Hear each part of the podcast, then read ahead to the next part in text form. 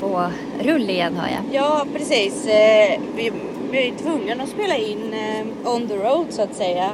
För eh, Ja. Paul kör och vi, vi är på väg hem nu. Så att vi har Ja. sista spurten hem mot Sverige. Nu åker vi igenom Tyskland. Så Oh, ja men Tyskland går ju bra. Det är ja, snabbt. precis. Det, det, det börjar närma sig. Så det känns bra. Mm. Yes. Eh, Härligt. Ja, så att, det har varit en otrolig resa. Men jag är rätt eh, redo att komma hem också på något sätt. Ja, mysigt. Ja, varit fantastiskt. Eh, hur har du haft det? Bra. Jag har ju varit eh, ja, en vecka höll jag på att säga, men det är faktiskt lögn. Det har jag inte alls varit. Jag har varit typ fyra dagar på Sandhamn. Ja. Eh, och det har varit jättemysigt. Min kusin och min moster har varit här och hälsat på. Mm. Eh, och eh, ja, nu har jag precis fikat med min eh, svägerskas syster som lånade deras hus här några dagar. Det var mysigt. Eh, så att, eh, ja, och man har landat och träffat lite kompisar och, och så. Och börja få komma in i den här lunken och börja göra saker. Ja, Så att eh, få lite allt som behövs fixas med huset. Ja, och det, det brukar du säga. Det är alltid som en levande organism. Det finns alltid saker att göra och det är ju sant. Exakt. Sen har ju du och din man också redan varit gifta i ett år. Det berättade du om att Ja, det helt sjukt. helt fantastiskt att det redan har gått ett helt år som du har varit fru. Mm. Ja, och Det du är så häftigt. avslöjade här precis att det var jättehäftigt och helt otroligt att det har gått så himla fort. Ja. Men sen har vi också glömt att nämna att du har ju faktiskt varit så himla underbar så du har inte hunnit innan den här resan. Du har ju hunnit komma ut till mig också. Ja, och det var ju superhärligt och supermysigt. Ja, det var, det, alltså jag blev jätterörd av att du orkade och din fantastiska son, äldre son som övningskörde också som tappert satt, satt där och lyssnade på våra tråkiga samtal för honom säkert. Men han är ju Nej, men han tyckte underbar. att det var mysigt. Ja, han är, han är ju helt fantastisk. Alltid trevligt att träffa honom. Han är ju så himla underbar kille. Så det har vi också gjort. Så det har varit en ganska full sommar hittills måste jag säga. Fullspäckad. Ja. Ja. Men eh, idag ska vi ju prata lite grann om spiritualitet. Ja, Och eh, jag var ju lite inne på det. Jag, jag spann vidare på något eh, från det vi pratade om med... Ja, nu glömde jag bort hans namn bara. eller menar du Russell Brand? Jag menar, jag menar Russell Brand. Och han var ju väldigt intensiv och väldigt eh, aktiv i det här med att eh, framhäva vikten av spiritualitet. Så då eh, var jag lite inne på det och sen så tänkte jag så här, hur är det liksom att vi att vi inte är lika kopplade till vår spiritualitet. Varför har det blivit en grej liksom att vi måste börja tänka till där igen? För från början är ju människor väldigt spirituella och då hittade jag den här TEDen som jag delade med dig. Och det är väl på den vägen som vi snöade in oss på dagens ämne kan man säga. Ja. Men eh, ska vi säga varmt välkomna, Välkomna till Ansvarspodden.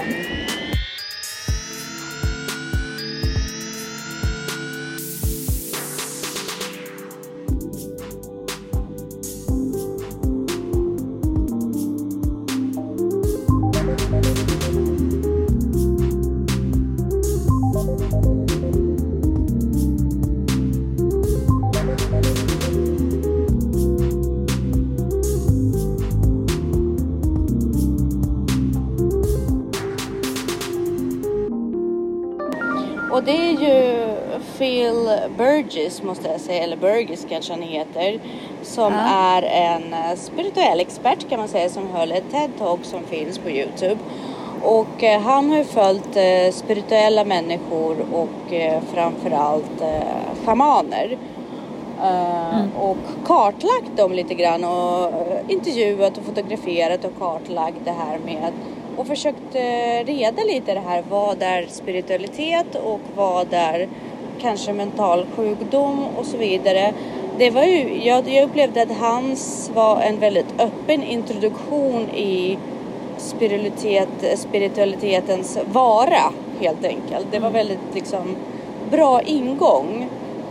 Och, Precis, och han, han är ju filmmakare och Mm. fotograf eh, också. Eh, och han har ju gjort en film som heter Crazy Wise. Mm. Eh, precis, där han utmanar liksom, de konventionella perspektiven på eh, psykisk ohälsa. Mm. Och att han väver ihop det med det här spirituella och liksom ser alternativa sätt att se psykisk ohälsa på, vilket jag tycker är spännande. Mm. Och eh, det, det som slår mig i det här upplägget som han tar sig an i den här TED-talken, det är att han pratar om relationer främst. Mm. Och de här grejerna har vi pratat om, i alla fall två av, av eh, hans eh, relationsnivåer liksom, har vi pratat väldigt mycket om. Och det är vår relation till natur som helt, hela tiden liksom får fler och fler mellanhänder. Vi har ju, han pratar om att i communities och tribes eh, så, eh, så har man inte de här mellanhänder mellan en själv och naturen så som man har inte eh, matbutiker, man har inga organ som står mellan dig och de behoven du behöver eh, ta del av från naturen som vatten och kanske ja, all, all, alla system utan det, det finns inga mellanhänder. Ute i naturen så går du direkt i kontakt med naturen. Du utvinner din egen mat, du måste ta vara på din egen vatten, du måste försörja dig själv från det naturen ger och också sköta det här ehm, eh, vad, vad är det heter eh, Ja men hygienen också, det hygieniska. Du måste se till att det också går hand i hand med naturen. Att man inte skiter där man dricker vatten liksom. Att man inte kastar sina avfall på ett sätt som förstör miljön och så vidare. Så du har en väldigt stark relation med naturen och väldigt starkt samband Mm. mellan dig och naturen som vi i dagens läge har på något sätt eh, outsourcat. Vi har inte den relationen med vår Nej. natur. Sen så pratar han ju också om den här relationen med medmänniskor. Därför att ute i tribala då communities så har man ju, man är ju beroende av sina medmänniskor. Därför det finns ingen social sektor på det sättet. Precis. Och det var ju du inne väldigt mycket och pratade om hur viktigt det är med att ha den här känslan av att alla bor i samma hus. Du har ju pratat om det en del i vissa poddar om att det var en helt annan grej förr i tiden när man byggde de här relationerna, man var nära varandra Mm. och hur annorlunda det såg ut. Och det tycker jag definitivt att vi tappar idag. Vi vet ju inte på något sätt hur man kommer andra människor nära på samma sätt som man gjorde förut. Nej, precis. Nej, men man har tappat den kompetensen.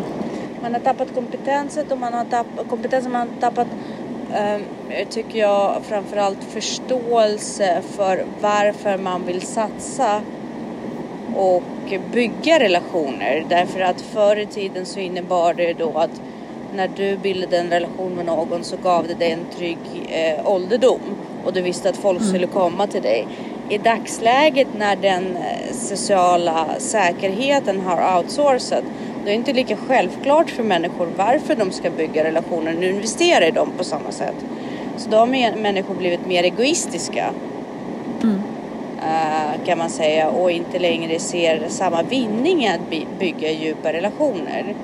Och det är ju jättetråkigt och det ser man ju på våra ungdomar idag. Att, ja men varför ska jag vara kompis med den? Varför ska jag förlåta? Varför ska jag låta att någon går före? De är mycket mer egocentriska och det är sorgligt. Verkligen. Och sen så pratar han ju då om den här tredje generation, eh, relationen till det spirituella. Ja. Och då när han utvecklade det här ämnet då tänkte jag ju jättemycket på både dig och mig och vår tonår. eh, vad, slog, alltså, vad, vad kände du spontant när han pratade om det här spirituella och hur? Nej, men jag fastnar framförallt för hans, liksom, att han slår ett slag för att bredda liksom, en större förståelse för Mm. eh, psykisk ohälsa och att Eh, liksom att, att se på det återigen som eh, mer salutogent och inte patogent. Mm. Eh, och den här holistiska approachen han har. Eh, att psykisk ohälsa också kanske beror på bristen av spiritualitet eller liksom att man ett, ett mer slutet sinne på något vis. Samtidigt som jag tänker också att ju mer öppet sinne du har desto eh, mer blir du också, det kan ju också leda till psykisk ohälsa eftersom du blir medveten om att eh, sakens, sakernas storhet på något vis och att det inte passar riktigt in i det här snäva samhället. Att man liksom, mm. är du väldigt spirituell också så längtar du ju ut på ett annat sätt. Mm. Mm. Så och, det var väl mest det jag tänkte på. Eh, uh, jag tänkte mest på att i dagens samhälle så anses spirituella människor som lite tokiga och lite abnorma och man har ju en tendens att vara lite vaksam. Det är de här udda gubbar och gummor, liksom, eller män och kvinnor. Som en egentligen inte, det är ingen status i att umgås med dem, tvärtom. Det blir lite så att man blandar sig med någon som är lite udda. Om man inte umgås mm. i de kretsarna där det är statusbildande att umgås med dem. Annars är, anses man ju bara att ja, det är bara en skum person. Därför mm. att den för inte med sig någonting som värderas idag i samhället. För, men han pratar ju om eh, kulturer och situationer där de här människor har en förmåga att bli viktiga på grund av det, på grund av sin spiritualitet och dina, sina förmågor.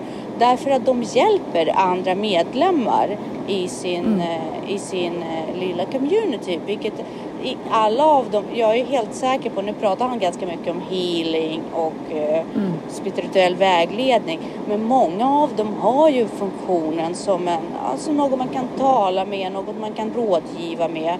Det är ju en form mm. av social stödfunktion som de idag inte får på samma sätt. Utan det, det, och då får inte varken de någon möjlighet till att eh, känna sig viktiga och eh, bidragande i sitt samhälle. Vilket kanske även leder till ännu mer eh, ehm, att de känner sig som onormala och annorlunda och mm. längtar bort från sina communities. Mm. Så det blir som en isolering på grund av att de kanske känner av saker på ett helt annat sätt. Mm. Och det är ju väldigt intressant sätt att se på det att vi har inte den funktionen i samhället längre. Där i de mindre, mindre mer naturtrogna äh, ja, kulturer så har ju de människor en funktion. Det är Nej men verkligen det här att, att det har vi verkligen tappat. Liksom, dels flockens betydelse men även kollektivet och då ser man ju även på hur skolan utvecklas och liksom funktionen med en, funktionen med förskola är egentligen bara att lära barn bete sig i flock mm. för att man sen ska kunna hantera flocken i skolan. Mm. Men när det faller från och skolan fortfarande är uppbyggt som en flockhanterare så det blir väldigt, väldigt svårt Eh, och vi har ju ett samhälle också som är uppbyggt på förtroende och samarbete och när det inte sker så mm. rasar ju samhället väldigt snabbt. Ja, och vi, vi, har ju, vi blir mer egoistiska och i, mm. ur det här ur det här systemet så blir det väldigt tydligt hur staten, är, trots att vi framhäver individualism, trots att vi framhäver demokrati, staten ser ju inte på människor som individuella varelser utan det är beräknade enheter, ekonomiska enheter och det är högst ogynnsamt för staten att den här, det ackumulativa i samhället, att, att man lever tillsammans med sitt flock, liksom med sin familj. Mm. Att det blir högst ogynnsamt för staten att man ackumulerar någon form av familje eh, rikedom, både vad gäller eh, social eh, rikedom och ekonomisk rikedom därför att det innebär att man inte längre behöver statens hjälp med ålderdomshem, det vill säga att staten får inte ut pengar. Man kanske inte behöver lika mycket barnomsorg, det vill säga att man ifrågasätter vad man ska betala den skatten. Så alla de här stödfunktioner som staten har för att segregera oss, de blir ju liksom ogynnsamma om folk går tillbaka och bor i sina communities och sina släkt Eh, så man motarbetar eh, på något sätt det naturliga och eh, Ja, och på så sätt så kommer det ju också motarbeta jämlikhet. Mm. För i och med att staten förväntar sig, eller vissa grejer, då kommer vi åter till det här med äktenskapsbalken. Liksom, mm. att, att äktenskapsbalken och som lagstiftningen ser ut eh, faktiskt, eh, då förvä samhället förväntar sig att äktenskapsbalken ska kompensera för ojämlikhet och så länge mm. den finns kvar så kommer det inte hända någonting. Alltså det kommer liksom gå mycket långsammare än att man faktiskt, att man inte ser, bara för att man är gifta så är man inte en enhet. Man måste Nej. ta bort det synsättet mm. om man ska få jämlikhet. Annars Precis. kommer man alltid förvänta sig att den normativa, det normativa äktenskapet mm. kommer att det kommer vara jämlikt där, att ja. rent ekonomiskt eller så. Men, men dels så har vi ju, vi har ju ganska många eh, äktenskap som inte går inom det normativa. Ja, det är eh, klart. Nej, men som inte går under äktenskapsbalken till exempel. Och, och mm. så, så att, och folk kanske inte vill gifta sig. Eh, och, så att egentligen så är det mer främjande för jämlikheten med, med sambolagen till exempel. Mm, mm. Och någon form För där är man fortfarande en individ. individ. Mm. Och att den eh, samboskapen inte behöver vara mellan man och kvinna eller potentiella sexuella partners utan att man bildar communities på ett annat sätt. Eh, mm. Därför att ibland under olika tillfällen så kanske man bor ihop med sin mor eh, mm. eller, eller med sin, eh, med sin um, med sin gammalmormor och, der, och någon släkting så, så att man, man på något sätt blir skyddad i sin lilla community. Men man vill ju splittra communityt enkelt väldigt mycket mm. inom, inom uh, samhälls... Uh, samhällsplaneringen på något sätt för det går inte att beräkna. Och samma sak händer med den här spirituella funktionen där man hade kanske någon örtgumma förr i tiden eller någon lite mer spirituell shaman, modergestalt i byn mm. som kvinnor kunde gå till för att rådgöra med. Det, det finns ju, alltså den, det utloppet finns ju inte längre. Det finns eh, psykologer, det finns psykiatriker, mm. eh, de blir avlönade på ett sätt, men vilket innebär att de människor som har det här behovet, kalla det spirituell eller kalla det bara själslig, att, att hjälpa andra på ett annat sätt. De får inte mm. utlopp för det och de klassas dessutom som någonting negativt. Och mm. eh, jag tänkte också på dig och mig när vi gick igenom våra spirituella, eller inte spirituella, våra psykiska kriser. För det är det han pratar om, att någonstans mm. händer en psykisk kris i tonåren mm. oftast. Mellan 12 och eh, 24 så ska alla de här grejerna redan vara Uh, ge, alltså genomlevda, de ska redan ha passerat. Mm. Att när, när vi befinner oss i den åldern och vi får höra att våra kriser då är någon form av patologi. Det är någon form av ångest, det är någon form av uh, bipolaritet, GADS och så vidare. Att man börjar söka mm. efter felet. Det finns ju ingen mm. där som står på något sätt nu vet jag inte hur det var i, i ditt fall, så om du ändå hade någon form av mentor. Men det har ju inte jag. Jag har ingen där som st står och säger så här, lev igenom det här är en del av livet, det här är bra, utan det är hela tiden så här, vad är det för fel, vad är det för fel? Liksom lite den eh, stigman att nej men nu funkar inte du normalt.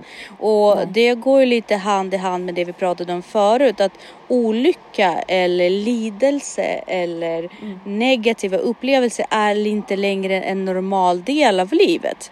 Det finns ingen där som står vid din sida och bekräftar att det här är också en del av livet. Det, du ska, det ska inte vara rättvist. Varför tror du hela tiden att det ska vara rättvist? Mm. Varför utgår du hela tiden från att det här, det här är fel. Utan nej, mm. det, livet innebär väldigt många olika bitar och rättvisa är inte givet.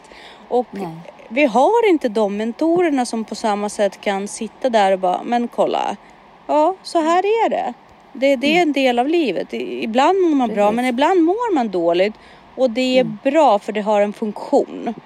Mm. För du ska Exakt. fråga dig själv vem du är nu, vad du behöver. Hela Mm. din smärta just nu kommer från att du måste hitta behovet. Mm. Utan man börjar döva det med annat. Med Mm. diagnoser, med hjälpmedel. Vilket leder till att våra ungdomar lär sig att li- leva med, eh, med symptomen och inte går till grunden med vad anledningen till dem är. Och det Mm. Exakt. tycker jag är väldigt tråkigt. Mm. Jo, men för det är det också som är den stora problematiken som man lyfter med, med individualismen. Dels att Mm. du liksom får en bristande samhörighetskänsla eh, och det blir ökad ojämlikhet eh, och det, man isolerar sig och blir ensam och eh, man också tyvärr aliener, alienerar sig från miljön också, Mm. alltså från naturen. Eh, och att man kanske på ett sätt också blir mindre empatisk. För jag tänker också så här att, att tyvärr är ju människan så att om hon... Ju mer individualistisk vi blir, desto eh, oödmjukare blir vi ju. Mm, Alltså för att vi, vi tvingas inte... Att, vi, vi, vi tenderar att bli mer homogena då och dra oss till det vi Precis. redan känner till och sådär. Eh, så att det bäddar ju inte för ett bättre samhälle egentligen. Sen så behöver man inte hårdra det till, liksom det har ju kommunismen på andra sidan. nej, nej, eh, nej, det behöver inte vara men- svart eller vitt. Nej, precis. Eh, nej, eh, det behöver man ju inte. Men eh, det man inte heller har är om med, med bo- bortfallet av det spirituella och bortfallet av religion, vilket jag också upplever att det är så i samhället att även religion förminskas tack vare Tack vare att vi har tyvärr eh, extrem så här, islamhat och så vidare så har ju religion börjat också ses som någonting ociviliserat på något sätt, någonting som inte är baser- vetenskapligt baserat och så vidare. Så gör det att våra ungdomar och våra tonåringar, de går inte igenom de här övergångsriter och passageriter som man gjorde förr i tiden. Som konfirmationer, bar och i det judiska fallet och så vidare. Vilket gör att vi, vi får inte den här naturliga övergången in i vuxenlivet på samma sätt som man hade genom passageriter som på något sätt ändå eh, öppnade dö- banade upp för, för att vi ska väcka vårt sinne inför de ansvaren som kommer i livet som vuxna människor. Eh, för att ritualer är ju en väldigt viktig del av hur vårt sinne formas. precis. Det är väldigt svårt att leva utan ritualiserade eh, eh, händelser på något sätt. Vi vet att vi firar födelsedagar för det markerar en viss passage. Vi vet att vi gifter oss eller ingår i äktenskap med hjälp av en rit för att det markerar också någon form av passage och övergång. Mm. Men det, det har vi ju tappat i tonåren. Alltså, jag ser inte studentfesten som den typen av passage. Eh, för den, den, uh, den uppmärksammar inte ansvarskänslor, den uppmärksammar inte di, dina, eh, ditt ansvar inför samhället, det du måste. Utan det uppmärksammar ju bara att ah, nu, nu är du fri från skola på något sätt, sup och lek. Eh, det är inte... Ja. Det är inte den typen av passagerid som, som uppmuntrar till eh, moral, så att säga. Nej, nej precis. Så moralutkrävande eh, milstolpar, de finns inte där på samma sätt. Eh, vilket ju också gör att vår, våra tonåringar blir väldigt vilse mellan den här eh, förlängda barndomen och eh, ja, när de, de, när de fortfarande är, le, alltså är kompisar med sina barn. De tar inte in vuxenrollen. Nej, precis. Och jag bara tänker på skaterpappor liksom och, och mammor som, som liksom eh, shoppar med sina tjejkom eller med sina döttrar och snappar med sina döttrar och allt det där. Och det är ju en del av samhället. Jag gör ju också det. Det är inte för att döma ut någon, men jag menar eh, på något sätt har vi ju med att vi har gått ifrån Mm. det här tribe-byggande där det fanns de äldre, de yngre och de arbetande eh, har vi också gått ifrån de här normativa eh, roller vi har i samhället. Att mor är någon som tar ansvar och omvårdnande. Du ska inte vara den som ska leka din, eh, din tonårsdotter kompis. Ni ska inte behöva vara kompisar. Och, och, och så vidare. Och en mormor är, har en vidare en funktion. Utan de funktionerna, naturliga funktionerna, de roller vi hade i, i och med vår ålder i våra mm. samhälle har ju också urartats. Vi har inte samma respekt för äldre. Vi har inte samma vördnad för mod, mödrar och fadrar alltså, som Nej. vi har haft. Och eh, vi har inte samma krav på, på ungdomar att de ska eh, respektera våra insatser därför att de är så här, ja men jag kommer jobba av det. Jag behöver inte mm. respektera det för att det mm. här kommer jag betala av med min skatt. Jag behöver inte ge det någon social, eh, någon social form av respekt eller, eller någon social skatt på det utan det är ni som har satt mig i livet och då är det ni som har eh, försatt mig i det här. Jag behöver inte känna tacksamhet, jag behöver inte känna respekt därför att jag kommer behöva jobba av det ändå. Ni har satt mig i en mm. fälla. Alltså det är någon form av destruktiv tankespiral här som inte mm. handlar om att bygga eh, det här vackra och fina som generationsutbyte kan ge. Och där har vi mm. också tappat våra roller och våra spirituella roller där vi blir respekterade mm. som äldre ledare bara för att vi är mer erfarna. Etc. Mm. etc. Alltså man får inte glömma det där med vikten av spiritualism för att det är ju ett sätt som, som människor har uppfunnit mm. för att på något sätt hålla sig eh, sunda. Liksom. Mm. Ja men precis och där man tar ett steg tillbaka och hela, tänk, och hela tiden tänker på så, vad är meningen med livet? Vad finns det för moraliska... Eh, lite grann det som eh, eh, Brand var inne på att det, rätt och fel, det finns ju där utan en normativ eh, någon form av normativ eh, samhällsetik eh, eh utan det måste ju komma från dig. Du måste ju kunna veta vad rätt och fel för dig är oavsett vem som säger något annat. Mm. Ifrågasätt det, det kan inte bara komma från samhället. Det kommer väldigt mycket från spiritualismen. Att jag kommer inte skada oavsett om jag får eller inte för att det är inte en del av mig för jag vet att jag ens tillhör det hela stora universumet och så vidare. Och det, är, mm. det utrymmet finns inte för oss idag på samma sätt. Nej, Nej precis. Och vad gör man åt det då liksom? Alltså vad tänker du? Alltså jag tänker eh, alltså, med Elisabeth framförallt att man måste börja prata och väcka de här frågorna. För för henne är det till mm. exempel det här spirituella, det är väldigt främmande för henne. Mm. Det har inte hon nuddat ens vid på något sätt. Mm. Uh, jag vet inte hur du har haft de här spirituella lite mer den typen av djupsnack med dina killar men jag har faktiskt aldrig ägnat mig åt den här djupare, djupare diskussioner med Elisabeth och jag tänker att det behöver jag nog ta och göra. Ja, men lite grann pratar man ju om det och sådär men, men det är olika från barn till också intresset. Ja, men jag tänker att spiritualism och, och plikt, det går väl ändå väldigt nära hand i hand. Mm. Uh, därför att i spiritualismen så ser man ju, och det är ju grunden till att se vår värld som en helhet och dig själv som en del av den helheten. Och därvid tar väl även någon form av plikt uh, gentemot världen grund också. Det handlar inte mm. bara om dig. Nej, precis. Så det är nyttiga, väldigt nyttiga diskussioner som man bör föra det mer med sina mm. barn.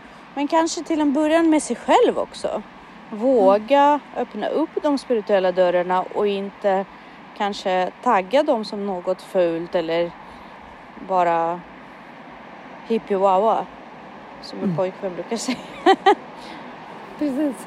Nej men eh, ja, verkligen ett, ett tänkvärt talk. Mm. Ja, det, det är relationer ja, som sagt, vi har pratat mycket om relationer till varandra. Vi har pratat med mm. relationer till naturen. Men även ta vara på relationen till det spirituella. Ja, men härligt. Ja. Ska vi sätta punkt för det idag? Det gör vi. Men, ja, eh, men eh, ska vi sätta punkt för dagens podd och säga Tack och hej. Tack och hej. Ja, absolut. Men då hörs vi. Det gör vi. Ha det bra. Ha det. Detsamma. Hej. Hej.